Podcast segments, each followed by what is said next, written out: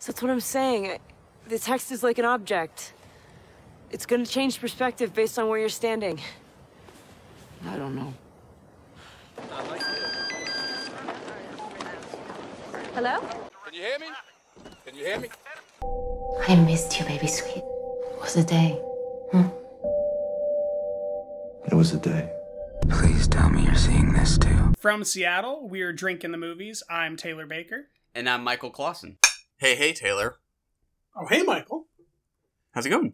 Good. This is our first film festival discussion in a while.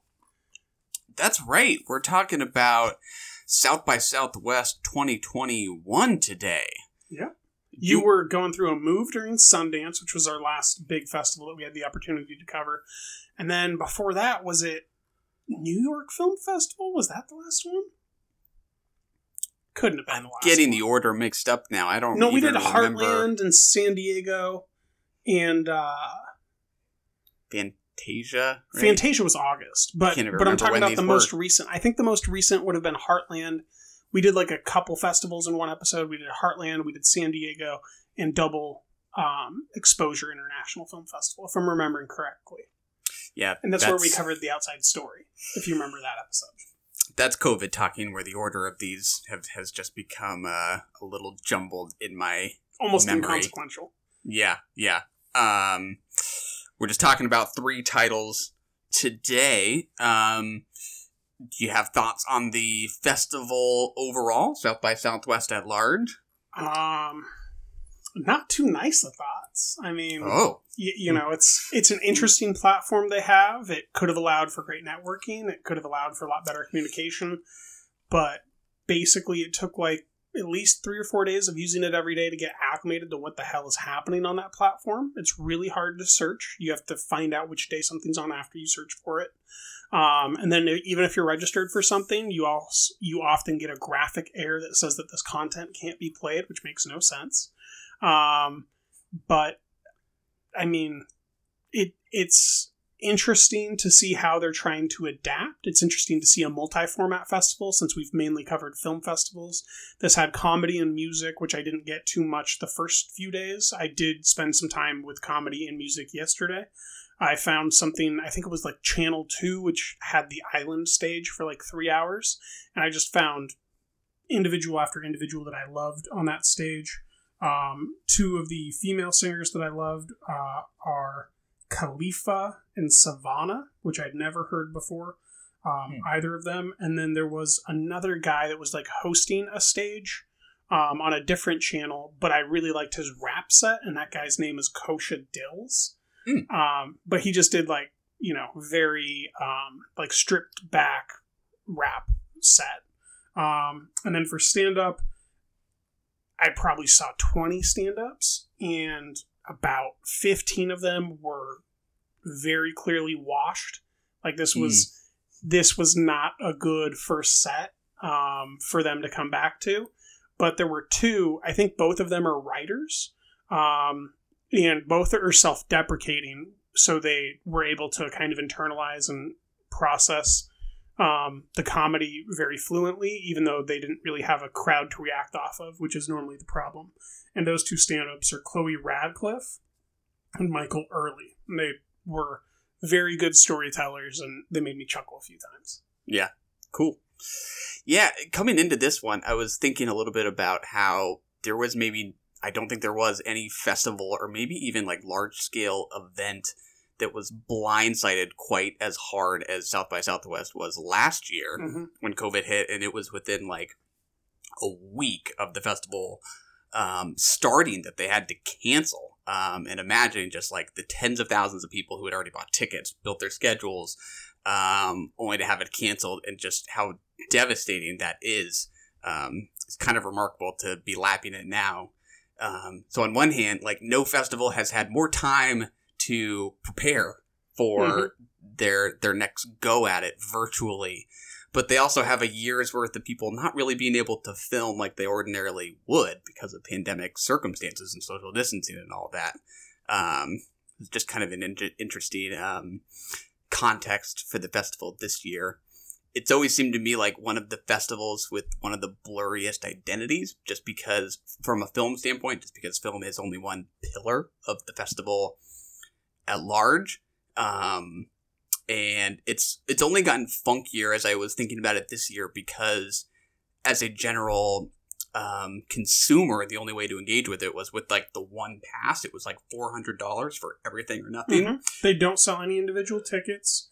There's no way for a filmmaker to make a profit at this festival. And you can register for something, watch it, and then unregister for it, and then someone else gets to use their pass to watch that slot, and the filmmaker will get no compensation. Yeah. It makes zero sense. Yeah, um, yeah, inter- interesting details. Um, and, and that and that price tag just feels like prohibitively expensive to me. Um, After when- watching what I watched, absolutely. yeah, and you you wonder, you know, like when you're experiencing these at home, you you, you kind of have to like step back and think like, what are these festivals even for? When the when the experience at that point is no different from what people can access two clicks away on any other streaming service. Um, and you, know, when I think about festivals existing to kind of elevate cinema as an art form, I don't know that I love how South by Swell, South by South, South by Southwest can be marketed as like a media event and a networking opportunity. Um, that I think sometimes maybe devalues these in some way as a work of art. Um, but um, I don't know. It's it, it's a, it's a very unique festival just because it has all these other all these other components to it. Um, but we'll just concentrate on the art itself today. Yeah. Well, I mean, before we concentrate on the art, I, I just have to echo like th- we went to all these other film festivals. They had good, if not great, titles. By and Mhm. large, Fantasia had a couple films that made my top twenty in special actors and the Labyrinth of Cinema. Um, There's, you know, and that's like a tiny little genre type of a festival. Mm-hmm. VIFF, excellent lineup. NYFF, excellent lineup. Sundance had a great lineup of titles and incredible directorial debuts. South by Southwest is like, it's not the bottom of the barrel, but it feels pretty close to it when you're watching all these directorial debuts that are like, like they're they're fine. They're not terrible, but they're like, you know, in that if we're going out of 136 to 55, 56 range, um, and they have these um, you know the special nights or whatever where like every single film that's got a special thing with a limited amount of people that can watch it is a film that already has distribution that is only there for the badge so that they can market more effectively like it's a it's a totally disingenuous um, presentation and interaction of the art itself um, at, at face value like it's very much just a commercial event in a way that Sundance, New York Film Festival, VIFF did not feel that way. So it's it's really rubbed me the wrong way at, at a lot of different levels. But most importantly, is like the level of art it's bringing. Yeah, um, we're, we're not talking about any of the headliners today, but I think there Thank were God. three, and they were all music related, right? There was Tom Petty, Mhm. Demi Lovato. It's that's maybe not. I, I haven't seen it. it. Sounds like that's not quite as much about her music per se, but It's then like propaganda. That's what it's like. It's a four episode docu series from YouTube that's already had a release date and then was put in. Um, and it just, if you watch it, it just feels absolutely like propaganda. Um, and if you're familiar with Scooter Braun, it feels like propaganda for Scooter Braun because he's the hero Mm. of the documentary. Mm. Um, and he's also the executive producer, and he also owns like all the masters for Demi Lovato's new recordings. Um, and in the first episode, particularly, they say that they're going to tell us the whole truth, and then they also, in the same sentence, tell us that we'll never know the truth because the documentary that they shot while she was bottoming out will never Mm. be released. So they're telling you Mm. two different realities at the same exact time, and there's just there's so many problems with it. And if you like Taylor Swift at all, you have to hate Scooter Braun. Those are the rules. so there you go, folks. We ended up a little bit covering a headliner, actually. but yeah, it's, it's interesting that they just leaned into the like music film crossover with the headliners this year, and it's interesting. Like if you look back at like previous years, at what's been what has headlined before, it's been you know much more prominent titles. Um, they had the Beach Bum one year. Um, I think Linklater notoriously releases his stuff there as a you know hometown Austin guy. Us was premiering there. Um, they had uh, support the girls, one of our one of our favorites. they had the one before Beach Bum too, right? Um, Spring Breakers. Oh yeah, yeah, yeah. Um, so looking at those, it's almost kind of like what happened this year. Um, it kind of feels like the programming was maybe a little bit lackluster. Well, I think that it's probably largely due to the fact that no filmmaker can make any money at this festival, and that they're out of money even if they get accepted. Yeah, not great, not great. Um, But on that positive note, we got movies. We will concentrate on the art. Yeah. let's get to uh, first impressions of a couple titles. We've got Oxygen in Every Breath You Take. Let's get to Oxygen first. Phew.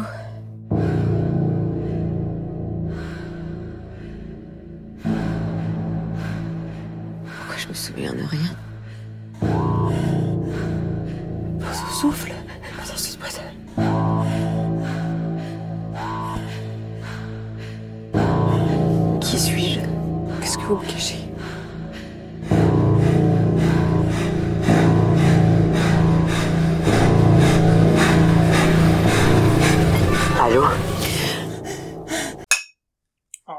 Michael, that was the trailer for Oxygen starring Melanie Laurent. What do you think about that one? Well, it was a pretty quick trailer, just under a tight 60 seconds. I am a big Melanie Laurent fan.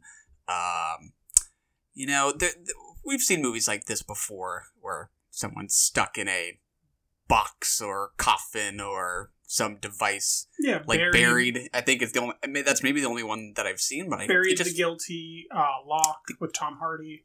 the one one uh, one character shows. Um, it's a little hard to say from uh, the trailer alone what this is doing differently from anything that uh, has come before it, but um, I don't know. Uh, It's it's a toy toss, to be honest. I don't know if this will be any good or not. What about you? I'm not gonna watch it. Hard pass. It's subtitles. Uh, number one Ooh. is like already like okay. I need to be interested if you're gonna make me read the whole time, because that means that I can't do a background movie. I can't do laundry while I'm watching, and this is definitely a laundry movie for me. Like this is not something that I'm deeply engaged by. I did not like what I saw out of the visuals as far as the the digital um, graphic effects. Like it did not look good.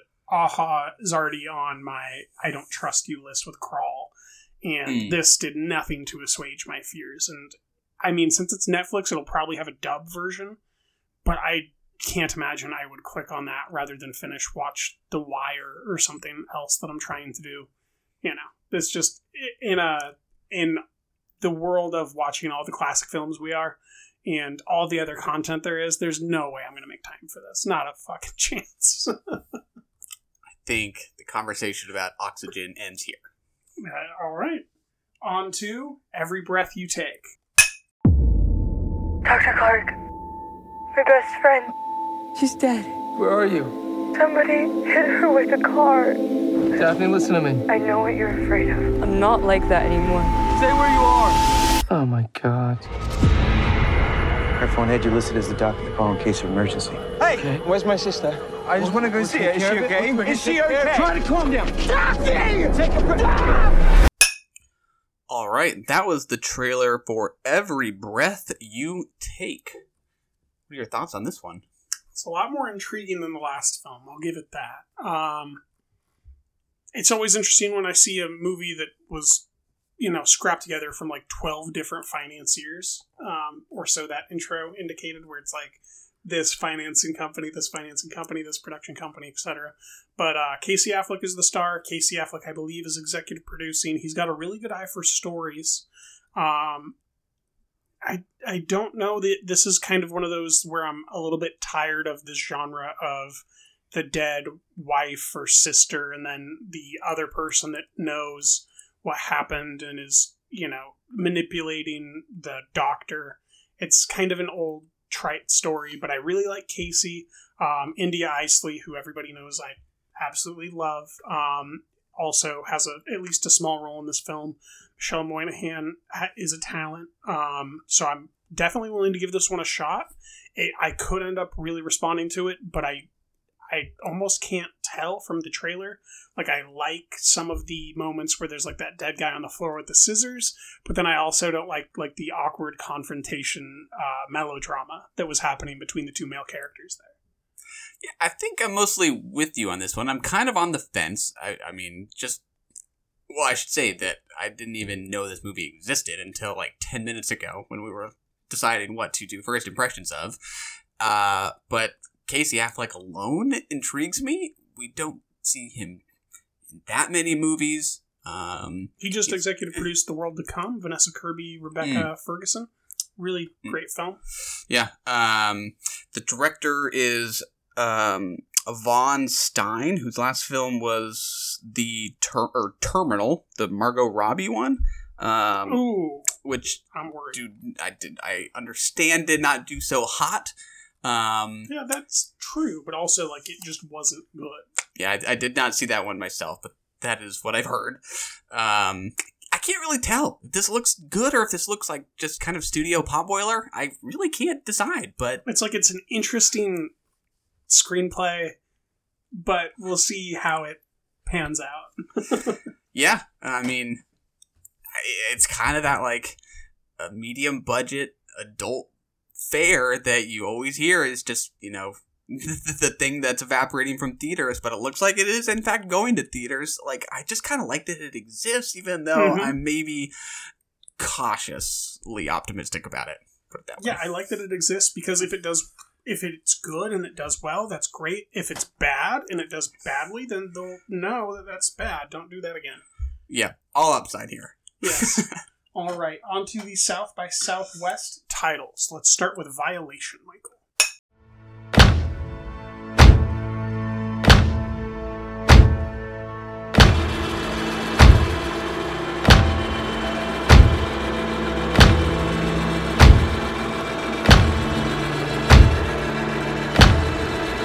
I miss you. Yeah, I miss what we used to be like. That's when Dad started calling you my white knight. Brainwashed her. just doesn't do everything you say anymore. All right, Michael. Violation, one of my favorite films from Sundance. Stands to reason it's at a lower uh, engagement title festival. It's still, you know, around my top film. You not so much. What uh, what qualms do you have with Violation? Um, I guess do you want to explain it to, to listeners first? Uh, uh, yeah, start with a little uh, synopsis of a sort. Um, uh, this violation is directed by Dusty uh, Mancinelli, along with Madeleine Sims Fewer, Mhm. co-directors. Uh, it's sort of a rape revenge thriller. Uh, we follow two different couples on this trip in the woods. Um, we have Madeleine Sims Fewer in our lead role. She's in a relationship, an unhappy relationship, I should say. Um, she is in, on this trip with her sister and her sister's uh, boyfriend or husband. I can't remember if they're married or not, actually. Um, and as the formula in rape revenge movies go, a rape does occur in the movie, and this movie is uh, playing with the tropes of that genre and that formula to a degree. Um, anything you want to add thus far? I, I think you're right. I would just say that there's definitely more of a Dexter tone than other rape revenge thrillers go, and that this is, you know, like a, a this is more about a clean kill than just a kill. Mm. Yes, uh, it is a drawn out kill Mhm. for sure, for sure. Um, yeah, um, it's it's told in kind of a jumbled timeline. It's told non chronologically, which is something that I sort of admire about the movie. It was actually very refreshing when I realized that was happening. Um, I was uh, sort of just glad to see a little bit of a risk in in festival fare when I didn't expect that. I don't think that totally works for me. I think there is Um, I think the aspiration is for an effect similar to like what you get with Irreversible. Gaspar is Irreversible. I think the chronology or the jumbled chronology just kind of baffled me a little bit more than it did intrigue me. Um, how well did it work for you? That aspect of it. I mean, the first time, because once you know what happens, it's a very different film to watch, and I did Mhm. rewatch it for this discussion. But the first time I watched it, I it was great because I was off kilter, but it was also the tone of the film was the most important thing from timeline to timeline, and you don't really know what the shift is.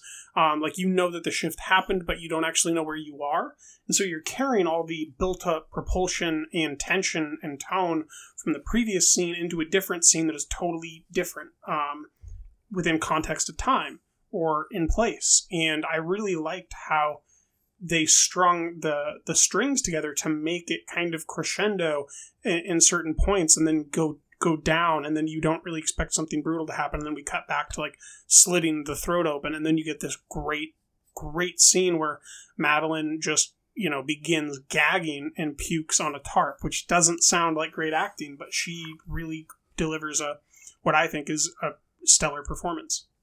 Yeah, it is a visceral performance for sure. There is quite a lot of visceral footage for sure. Um, yeah, I mean, I totally, totally recognize that on second viewing it could snap together for me the chronology. Um, but yeah, I was almost just a little more perplexed by by some, even just some of like the shorter images we get of sort of the post transformation um, of our main character. I, I would I would argue that she does almost kind of undergo a transformation in this movie, as you would kind of expect, because rape is a transformative experience. I, I can only So imagine. Sure, so is murder. Um, but I think the you know even the timeline aside, the maybe bigger issue for me is this kind of disconnect between the movie on one hand engaging in this kind of realism and this, this kind of atmospheric variety of realism along with in other parts more pure genre and i just don't think those two um, registers really snap together i think there's sort of the pre rape world where we're very much grounded in reality and seeing this relationship develop between um, our main character and the man who ultimately rapes her. Um, and then the the vengeance itself just feels so detached from reality for me in its extremity um, that it, it just doesn't click with anything I, I feel like I had seen previously. Like I don't I just don't buy any of it. I think the extremity is is a bug, not a feature for me. Um, what about you? yeah, I just I had a totally different feeling about it, especially my first viewing. It's um, I think most importantly to talk about the film, you have to talk about the the sound design, which I think is like the I, I don't know if it's a bug or a feature for you, but for me, it's the strongest feature of the film. And many literal bugs in it too. Yes. Yes. Um, did did you respond to it before I move forward? Uh, I, I think yeah, I think I think the sound design is interesting. Yeah. So I I especially leaned into it, especially in my first viewing. Um, really propulsive, really builds tone for someone. And then there's all these little things. Um, you said something about like the drawn out kill earlier. At one point, Madeleine Sims Fewer character literally puts a glass on a spider, and you slowly watch it suffocate to death. Um, there's tons of these shots that go to these nature shots that show um, animals or or insects and kills. There's a scene of deboning a rabbit and the, the the ripping of the flesh from the bones and the breaking of the bones. Um, there's there's so much um, that that does for me in the audible the audible storytelling format where um, her silence and her kind of matter of factness of going about this stuff and then her physical revulsion kind of tells me that she's you know like she's a complex character. We don't really get to know the cookie cutter version of this character. We just get to know that she's not a good person outside of the context of this that she's been a terrible sister and like a bad person uh, that she's have in a failing marriage. Um, you know she's publicly embarrassing her husband in, in one scene um, and like you know sharing confidential uh, conversation that they had. Um and you know i like that because she's like she's a a clumsy character. She's a, a human character that has flaws and then also goes and does these things and in the context of the propulsiveness of the audio design and the way it was edited uh, and her performance i really liked it um, I, I don't feel like it leans heavily into genre personally um, so I guess so that I can understand better what particulars felt like it was leaning into genre trope. Um, because especially the first time I watched it, I just it felt totally of itself. Yeah, I mean, I think the the extremity of the vengeance she exacts on her perpetrator um, is is genre. I don't I don't Hmm. think that is grounded in reality. I don't buy that. Um, this I, I just don't buy that she was capable of that. Um, for one, I think um, the the ex- extremity is purposeful insofar as it's for the sake of sort of um, subverting the usual trope where we see a, a character in rape revenge formulas. We see a character raped, then we see them have their revenge, and that's supposed to bring some catharsis. And this is more like, yeah, but maybe maybe that vengeance could actually be so sickening in itself, and so cumbersome, and so arduous, and just actually as nauseating. Um, I just don't know that I find the, the the point to be that interesting when it's so kind of detached from reality at that point. Like the original formula that it's subverting, like r- rape revenge is sort of a fantasy to begin with, where like we don't talk about that as like a thing that ever happens in the real world. You know, women exacting revenge in violent ways. So to try to flip that on its head, you're just getting like so far away from like practical experience that I don't feel like it's revealing anything more to me about this character as she goes about Hmm. what she does to her victim. I just say like I, I'm not learning anything more about her as a character, and I think that doesn't serve its theme well about consequences and like the emotional consequences. I don't think it becomes any more complex, you know, character wise. If that makes sense. does.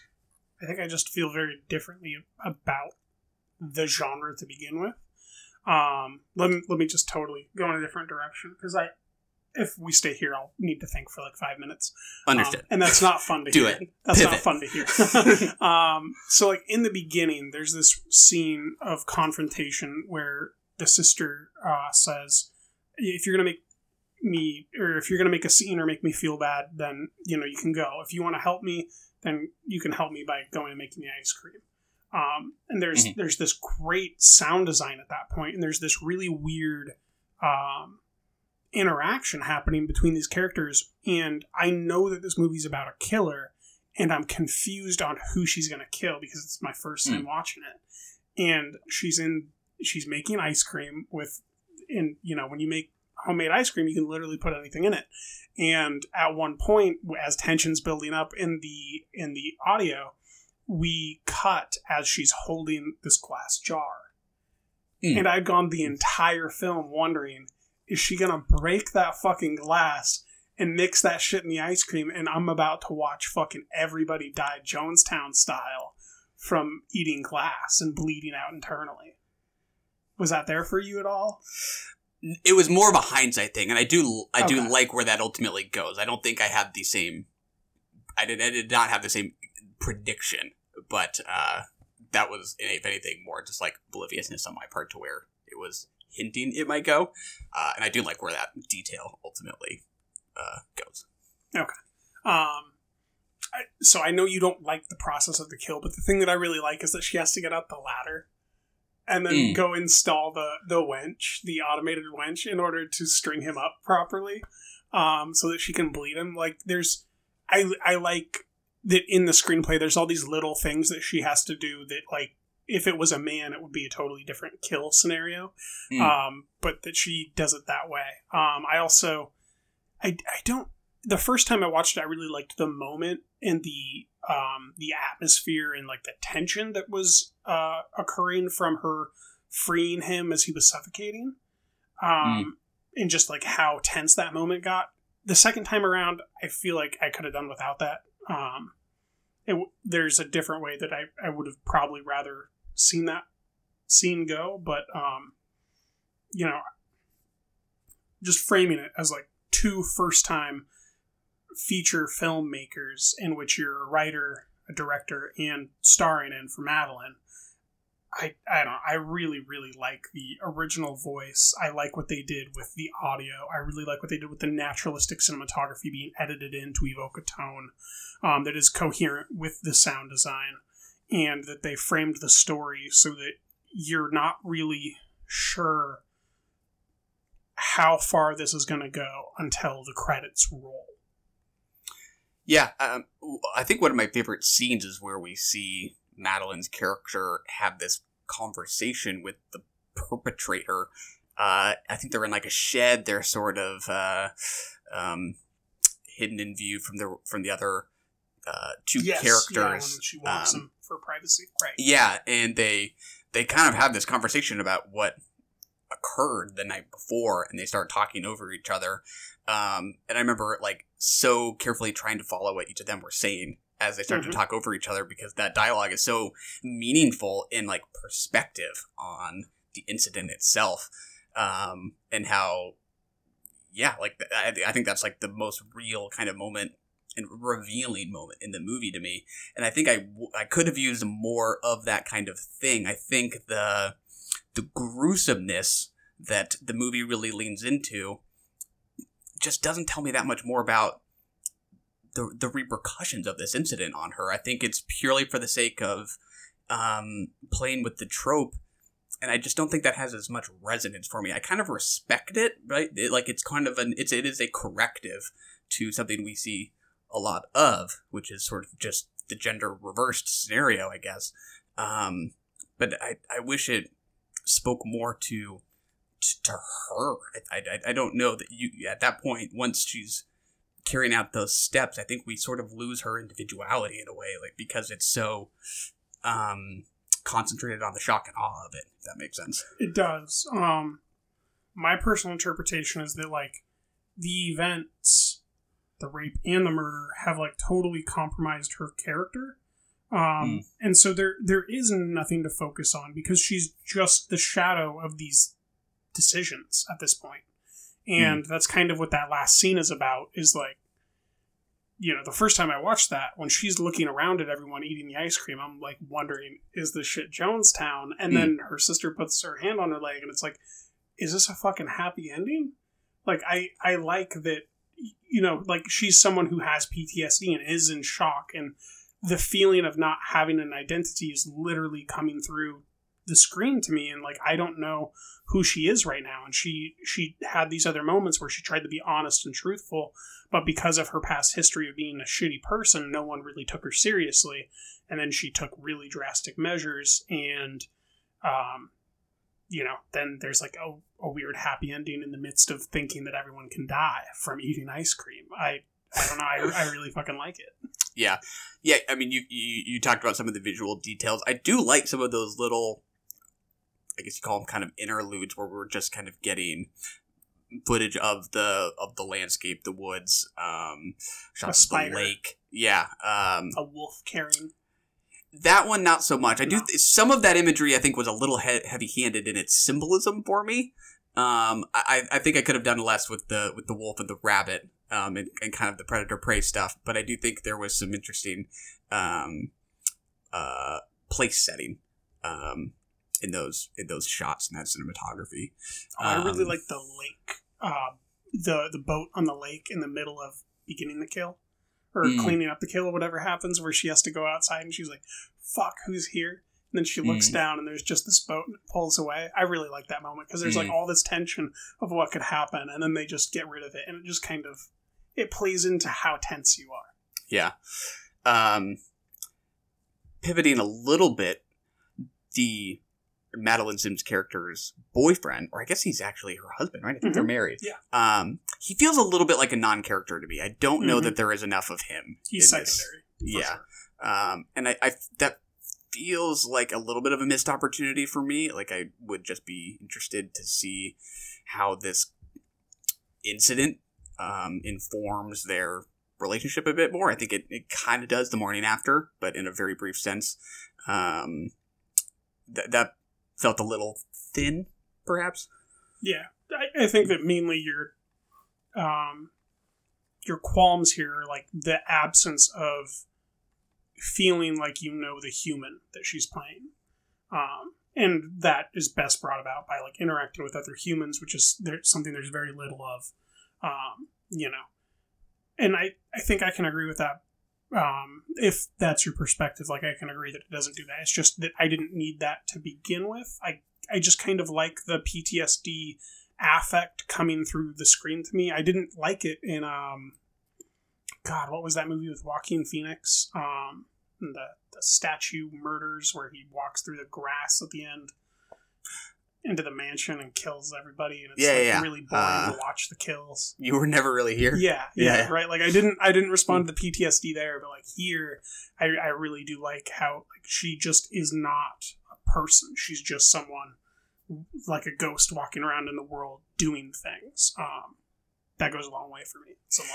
I guess, but like the I feel like the form of the movie kind of reflects that headspace. Like it is, I think you know you could argue that that jumbled chronology is speaking to this kind of confusion that you might experience with with PTSD.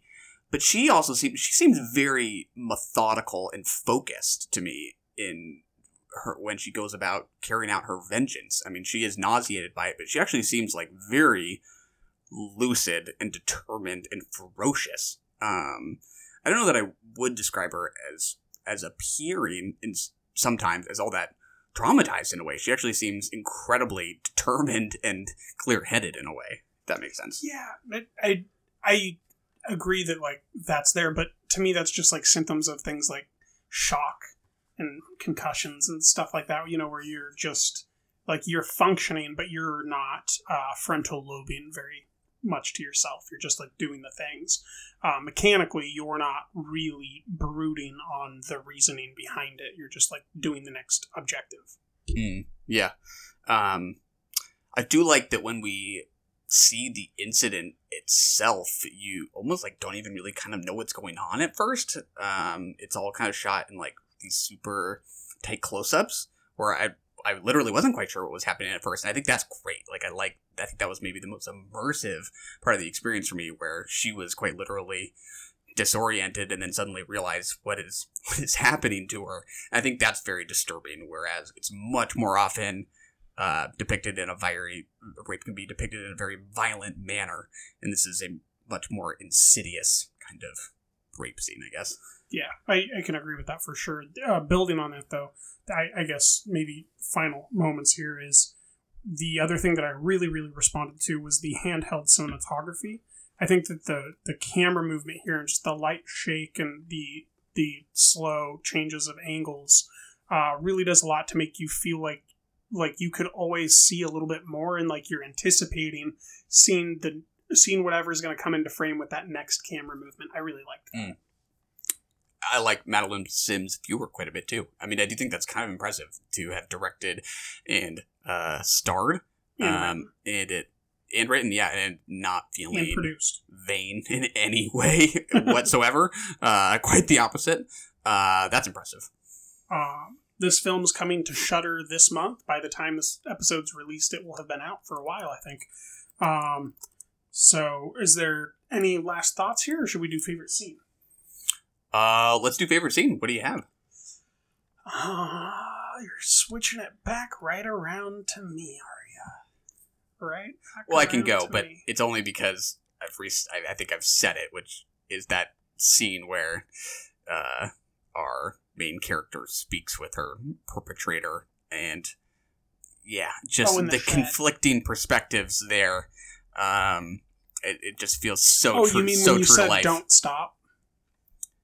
Did I say don't stop? No, no, Huh? no, no, no. Sh- Uh, Oh, he says oh. to her, um, er, when when they're questioned later, um, that that she said, "Don't stop," and like, oh, yeah, man.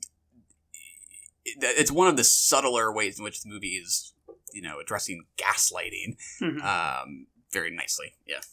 Um, I'm gonna go with the the final scene actually, which is just her and her sister on this this porch and there's so much that's happened but there's simultaneously like no clarity on what their relationship really is and the hand on on her thigh and just um, the the relationship that kind of is indicated there or like the attempt at communication um, you know it's one of the first times that the movie kind of goes back to being more human and um, i really like that Coming soon to Shudder. On to Stacy Gregg's Here Before. Give a little time for the child within you. Don't be afraid to be young and free. Undo the locks and throw away the keys and take off your shoes and socks and run you. La la la la la la la. Give a little time for the child within you. Don't be afraid to be young and free. Undo the locks and throw away the keys and take off your shoes and socks and run. All right, Michael. This is a film that stars Andrea Riseborough and one of was one of the most um, probably anticipated films coming into the festival by everyone. We've now seen it. I think we're both kind of in lockstep on its uh, failings, and I hope in lockstep on Andrea Riseborough being awesome. What are your thoughts? I think I have to be careful and not make this a boring review because I think I will echo almost every point you have on this movie. But uh, Violation was one that has had been circulating circling other festivals. This was a premiere, I think. Mhm. Yeah. In the narrative competition of South by Southwest, um, I'm in complete agreement that I think Andrea Riseborough is probably the best thing about this movie. Oh, I can't think of anything that could be better. Word, word. It, it would literally be a bad movie without her. So yes, she's the best. Care to describe the story a bit? Uh yeah, she's a mom. She's married. It's unclear what the deal is with them. We'll get into that later. Um, they have a son still. I'm trying not to mix my movies here. Yes, they have one son still, um, who did not pass away. Um, we come to realize that she passed away from a car accident. Um, and then some new neighbors move in. This is a multi-family home, so it's like two houses for each of them inside of a house. Um, and their next door neighbor is a family that has a young daughter that's almost exactly their dead daughter's age. And Andrea Riseborough is proceedingly gaslit and um, presented with the idea of there being a ghost and all sorts of weird, awkward things that don't really actually make cinematic sense as far as how the camera shows the story. Um, and there's a big, really terrible denouement finale that is just like the stupidest thing that you could have done with this screenplay. Does that make sense?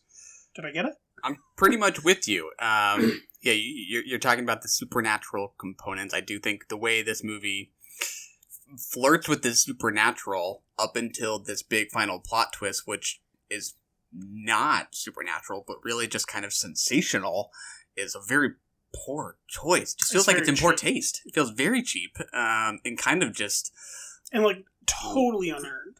Like there had not been one moment of interaction with the dad and his daughter. So to be clear, full spoilers. Andrew Riseborough's husband, who I'm calling the dad, and the daughter, who is the next door neighbor's daughter, is actually his daughter. It's Mhm. very unclear what the deal is there. Were they married when he had you know, relations with that woman? Were they not? I don't understand whatever the hell is happening. Um, and so Andrew Riseborough is not going crazy because that girl does actually look like her daughter because they have the same dad. And Mhm. so she's not totally insane. Um, it's and there's no glances between the dad and this daughter character or the dad and this neighbor wife character that actually make that storyline at all intriguing or interesting in any facet of beginning to be interesting at all. It's just so bad. Yeah. Um, I'm kind of disappointed by it because I think there was material that intrigued me, and I think I like this idea that Andrea Riseborough's character, this mother, is a, a woman who has kind of already processed her grief over her daughter's loss or her daughter's death, or at least managed it or suppressed it, and then She's trying to move on. yeah, and, and she's doing a fairly good job from the looks of it. And then she has something that starts to dredge up these memories, and the the idea that there is there are just triggers out there that can just poke at, um, you know, what you thought you had buried, like it's a wound. Um, and and make until it starts to bleed again. I like that idea. I don't think you really need the supernatural component of the movie at all. I almost like um, the naturalistic version of this movie where the daughter just has the resemblances. You don't need any of the like reincarnation. Another spoiler. Sorry, woo woo. That like just kind of distracts. I think from the the, the very thoughtful performance that Andrea Riseborough gives. I think this this should have been like a straight drama in a way, and the the genre elements don't add much. Um, I completely agree. So basically, you're saying like if you take the elements of the screenplay and then you make a totally better screenplay with Andrea Riseborough, it's a better movie. And I think I can agree. Yeah, And if it's a bold- it's if a bold idea. Different story, it would be better. yeah, and I realize I'm getting dangerously close to just trying to like rewrite the movie here, but I think But you're I- not off track. It would make the movie better. yeah, I, I think I say that only because the, the the theme of the story doesn't change. Like the point here, I think the movie's emphasis is on Andrea Riseborough's grief, and it's trying to do the let's make a horror movie about grief thing when it, you don't really need the horror elements. Like I think you just have the fact that your neighbor resembles someone you you've lost, and how baffling that can be. That it feels like your daughter's back when she's not, and how awful that would feel. Um, it's very weird how the camera just glances past a book at one point that just says like reincarnation on the the on the spine. Is that before or after we see uh, their daughter's name tag where it's crossed out and the new girl's name is written on it? Again, those touches not not too fine. Um, It's kind of like Yeah. hitting a tiny little nail with a sledgehammer. It's really unnecessary. Yeah. Um, I think there were some visual elements that you responded well to, right? Yeah, yeah. Yeah. I I do like. Um, I mean the the major marketing shot, which is uh, Andrea Riseborough looking like she does, like forlorn and depressed, but also like the stunning beauty hidden with like very sad eyes.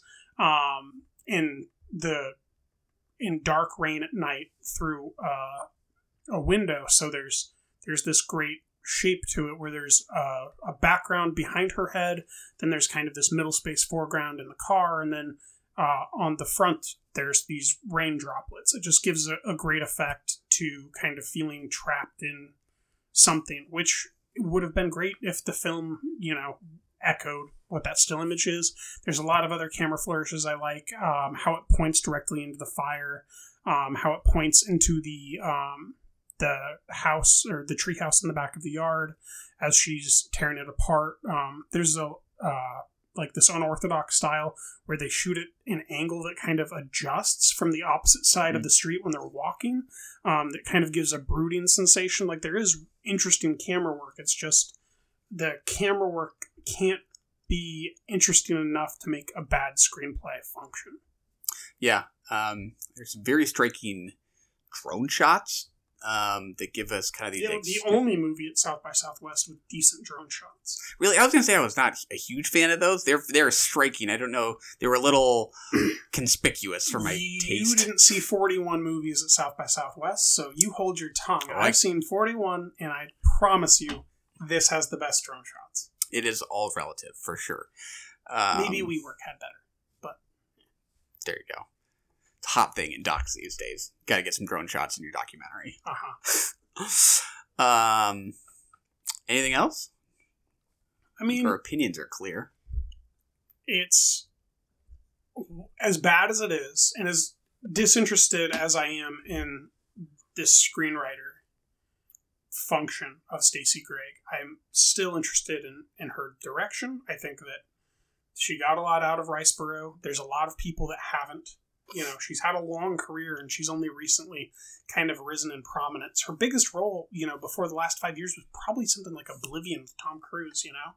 Like, she's just kind of been overlooked for a long time. And so it's nice to see her used well. I don't know if that's just her overtaking um, Gregg or if Gregg and her were collaborating, but um, I'm, I'm still interested in giving her a shot as a film director. I'm much less interested in screenwriter, and I want as much Riseborough as I can get. You know, her and Nicolas Cage, the Mandy co-stars. I just want more projects. yeah, yeah. I feel like you have actors and actresses that can just really burst on the scene really suddenly with a, you know, role in a prestige pick that gets them a awards nomination. And they're totally different from the kinds of actors and actresses that just slowly like perfect and build their art kind Mhm. of like under the radar. And then I feel like suddenly people are going to realize Andrea Riseborough is one of those people and that like we should have been paying attention all along much more closely than we were. You'll know she made it when like Del Toro or like Inarritu begin casting her in their projects Mhm. because then she'll you know get the notoriety where all of a sudden a Spielberg or a Scorsese would be like, you know what, that would be a perfect wife Mhm. for a gangster. that was here before. Stacy Gregg. On to Natalie Morales' language lessons. Estar is where you are. In a house or in a car. Or if you're happy or if you're sad. Estar can even tell you if you're mad. Pero ser. Ser is who you are. From the USA or or from afar. I think some of you from Costa Rica out there. If you're skinny, fat, short, tall. Ser describes you best of all. So if you want to be a star, which word would you use? Ser o estar?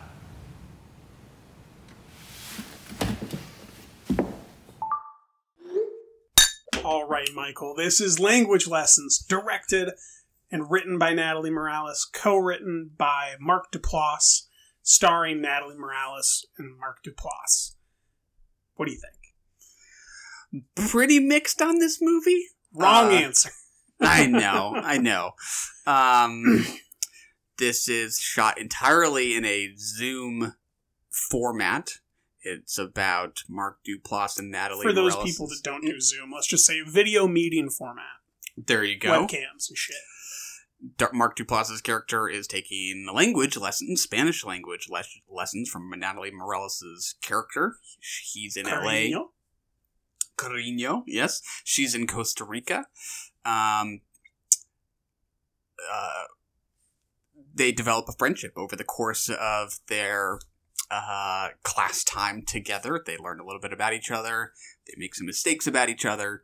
They assume some things that turn out to not be true. Um, I gather you liked this movie. What'd you like about it? I mean, number one, it is charming. It is the essence of charm. Um, when you have two immensely likable people and all they do is talk and you see their faces, as long as you don't fuck up the screenplay, it's pretty easy to like it. I think. I, I mean, if you have any misgivings, I imagine it's going to begin with the restrictiveness of the shooting style and the camera work and that type of thing. But um, I think it's a it's a pretty effectively written screenplay. Um, in order to put this in context, I should say that this is a film that was made entirely during COVID. It is the only film made during COVID that is video style like this that does not reference COVID, where no masks are worn, where it's just life as usual, which I think is going to give it legs that last a lot longer than any of these other stupid COVID movies that are more self important because they're talking about the virus, whereas this is just like, how do we tell a human story in these constraints? And so you end up getting a story about a man who is married and um, has a, a great relationship one year in, and his husband buys him language lessons. And that preceding week, Um, in between classes, his husband dies, who bought him those lessons. And then the relationship between the teacher and the student, which is Mark Duplass, and the teacher is Natalie Morales, uh, begins to get kind of complicated. Uh, at one point, um, he makes um, clear that you know he's become codependent, probably. Um, but there's there's a sincere humanity to their interactions.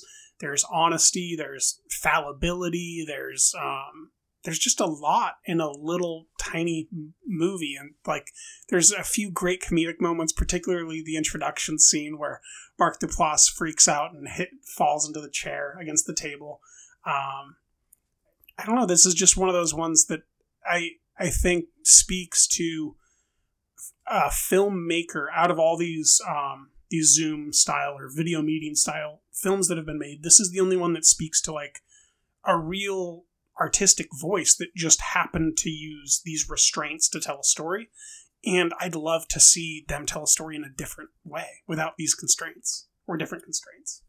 Yeah, I mean, I think you hit the nail on the head in describing the genius of this movie, which is that it is a pandemic movie that is not explicitly about the pandemic, and I think that's totally, I totally agree that like that's what the best pandemic movies will look like because we're just not ready for things that deal with it that that explicitly without it just feeling on the nose or um and they're overly all, topical. They're um, all low resolution too. Like they're all Mm. bad looking movies. The ones that are Mm. about COVID. Yeah.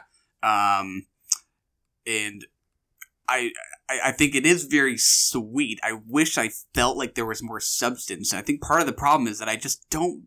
I just don't. I think a lot of it rings pretty hollow, especially on Mark Duplass's end. I just don't buy for a second that Mark Duplass's character has undergone the loss that he has. I don't know that this movie is quite willing enough to like let go of its surface charm and dig into the really kind of harrowing things that are um, in the subtext, I guess, um, because it really does love the, the sweetness that's on the surface. And I agree that is appealing. But I just, I mean, I feel like that that death, that plot point is just kind of an engine for sweetness rather than it is really a loss to, that resonates. Okay. I, I think that you'd have to change the screenplay fundamentally to do what you want to do. Um, I'm not saying you're wrong. I think that I would probably respond more positively to something like that. But the just the framing devices, they meet once a week. They are student teacher. They are not super intimate to begin with, even though they begin being or Natalie Morales be, begins being nice, and that's reciprocated. It's still like a new relationship with someone. You're not going to Mm. overshare. Um, you're you're still going to be protective. Um, so I just I don't see him going to that place to reveal that stuff when the entire framing device is you meet once a week, someone that you're not familiar with, and you know there's there's only so much that you're gonna that you're gonna communicate um, in that that context. So I I just think that if you want more personality and you want more about the reconciliation of that day, you have to spend more time in the locality around that day, and you have to um, really be able to interrogate him. And that's not really what the film's about. The film's more about like two people going through a hard time um, and like communicating with people that you're that are new at some level. Like that's more about what it is. Yeah, but I mean, if you're if you're going to have the the um, traumatic experiences that they undergo be part of who they are, I feel like you you have to figure out a way to imply that they're really feeling that stuff deep down. Like, do you, do you did you really feel like Mark Duplass's character had had his that his husband had died? Like, I don't feel like the weight of death hangs in, is, is in this movie at all. Yes, the first day Okay. where she calls him back and he answers late and he's in bed. Um, I think that's believable. I think as it continues, Mark gets a little bit out there. Um, Mhm. but you know, there's just certain people with with personalities that you know don't behave like I would behave in that situation. So Mhm. it's you, you know I'm not I don't feel confident saying that like that's not how someone would behave. But um, I think the longer it gets, the more hollow he becomes.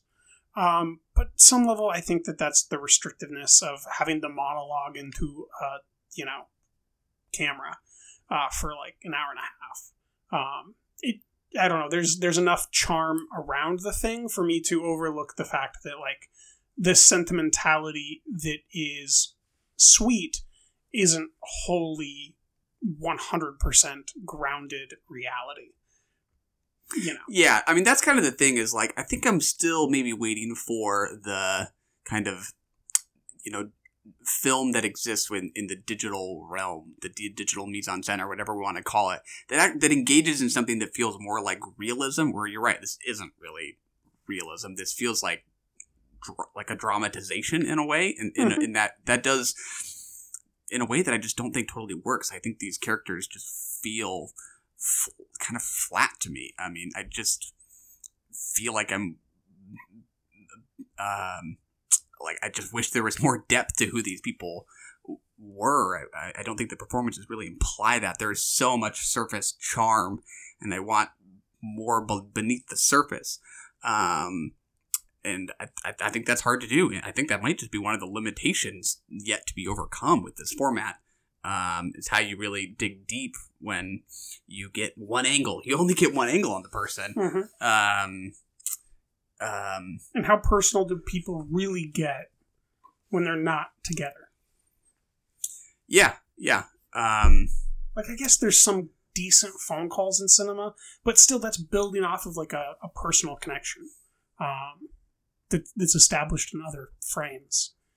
I don't know. I like I, I agree with you, but I, I also I don't get the sense that someone could have done this better or that this could have really been done better in the way that it's framed.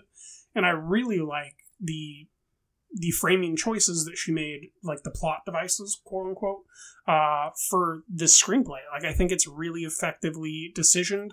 It moves pretty quickly from um, you know problem between them to problem between them. You don't really sit for too much time without something new to kind of have to deal with with their interpersonal relationship. And I think that that's that's a promising sign for a first time writer director. I, I think that she's only going to get better. Um, and that's not something that I can say about most of the directorial debuts I've seen at this festival. Yeah, I mean, it is totally like clear and lucid in its in its visual presentation. But like back to the to the idea that like we're we're giving it some credit for being a pandemic movie that's not explicitly about the pandemic. At the same time, I don't think anyone would look back on this and say that it that the uh, surface really reflects the mood of of this moment, which is um, a much more much more troubling than I think this movie is really willing to get into, and that's fine. Like I think that's why like it's I, I don't hate this movie by any means. I don't know that I even dislike it, but I don't think it's very willing to let go of its uh, sugar coated surface to to get into the, some of the things it's it's so close to like really getting into. Um, you know the the the movie that better captures the the mood of the COVID era, I think, is going to be a little bit queasier than this wants to be. Yeah, I, I think that we just totally disagree on like the point of the movie. That because to me, it's not to be a COVID movie about the COVID moment. Sure, you know that yeah. speaks to to the zeitgeist or whatever. It's just about making like a movie in these restrictions in this time um, where there are restrictions. It's not about the time. It's just about getting a project made during this time. Um, and I think that at some level, anything that's actually going to be coherent about this time will be a reflection on the time, and therefore will not actually be of the time. There's always that, you know, infinite loop feedback where anything that truly encapsulates the time kind of can't come from the time, um, and anything that does come from that time that does encapsulate it won't make sense outside of um, the timeline of people that experienced the moment. It's this weird double dichotomy. Um, so I'll, I'll just say that I think that for making like a positive comedy um, that like has some melodrama tragedy to it, I I don't know. I think that you just can't do better with a tiny budget than what she did personally. I, I don't think I can argue with that. I mean, I can totally let go of the pandemic lens and you're right, just look at it on those terms. That is totally fair to just reframe how we look at it. In which case, it just feels very lightweight to me. Yes, um, it in is that light. case, um, and, and just it's not just Blue too Jay, lightweight for right? me. I was thinking in context to Blue Jay, which is another Duplass Brothers proje- uh, product project, where Sarah Paulson was opposite Mark Duplass, and Mark got to go to this really dark, depressive sadness, and it was really a great performance by him, uh, mainly elevated by Paulson, who's fucking incredible. But um, it, it goes a lot deeper, and at some level, that's also because it was intimate and it was building on a previous history. And I just think that this screenplay, as it was written, was never gonna go super deep. But um, I don't. I, I'm when I'm looking at this, I'm not like I want the next Tennessee Williams. I'm looking at this and I'm like, I want like good comedy films that are fun to be directed and written by women. And this is one of the few that like is pretty like coherent. Like anybody could watch it and make sense of it, even if you never use Zoom. I would, yeah, but I would maybe push back about how like lighthearted of a comedy this is. Like there are some amusing moments, but like yeah, Mark Duplass's character loses his husband. We go much of the movie thinking thinking that there's a there's domestic abuse going on. Then it's then there's a revelation about the health of one of these characters. I think it has all of these um, signifiers for very real weighty things that it's not willing to engage with. And that's okay, but I think that means that it ends up feeling pretty weightless, if only because it's giving us stuff and, and purposefully not uh, being willing to dissect those. Yeah, we'll just we'll we'll disagree. I think about Why not make it funnier if it was a comedy? Like why why even put those things in there? I mean, there's there's a lot of reasons why you do it, right? To to make a, a coherent, quick screenplay that can be easily framed. Like I, I could see like a, a lot of reasons to make these writing choices. I think that you're right. You're not making like the best film possible, but I think that if you're just trying to make something in like six months, um, or three months, or I, don't, I have no idea what the shooting schedule was. This is like, let's just bust this out. This is a you know a quick project. It feels coherent and cohesive. It doesn't feel super complex. You're right. It doesn't have like deep enriching qualities that are, you know, about the human essence of the soul, but it, it does have, you know, um, enough to it for, I think, it to exist in and of itself. And I, I think that it's a great first swing of the axe to, you know, make a career by Natalie. Um, it's, I, I don't think you're ever going to see the Duplass brothers really make an incredible feat of cinematic structure. But I, I would like if they became like an unorthodox, uh, serious comedy tone that you're not really finding anywhere else. You know, I'm really tired of the, um, the man from Staten Island or whatever the hell that fucking movie was last year. Mm. Like these these empty vapid apatow projects that are three hours long that you know feel like they have all this dramatic shit, but in the end, like nothing really happened. I'd rather have things be paper thin, but have um, a little. I I found this film had more resonance than a lot of the Apatow stuff recently. So I don't know. This is just a a voice that I think I'm biased towards liking. Like I like the development of it to begin with. So everything about it I'm seeing through a little bit of, of rosy colored sunglasses. Yeah, yeah. Um, I think we're probably approaching it from just two different standards at this Mhm. point.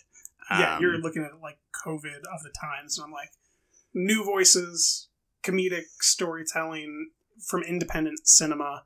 Um, you know, not necessarily comedy films, but comedic storytelling at some level. This is more broad. Yeah, I just I feel like I'm hearing lots of qualifiers when you say Yes. someone who just wanted to bust it out in six months uh, for that's oh, there's lightweight. tons of qualifiers in, in anything coming out that was shot in the last year, I think. True, true. Um, fair enough. Fair enough. Agree to disagree. and that's language lessons. Run! Go! Get to the chopper! We have to go. I'm coming with you. That was brilliant. You're the best and we love you! And that's another one in the can.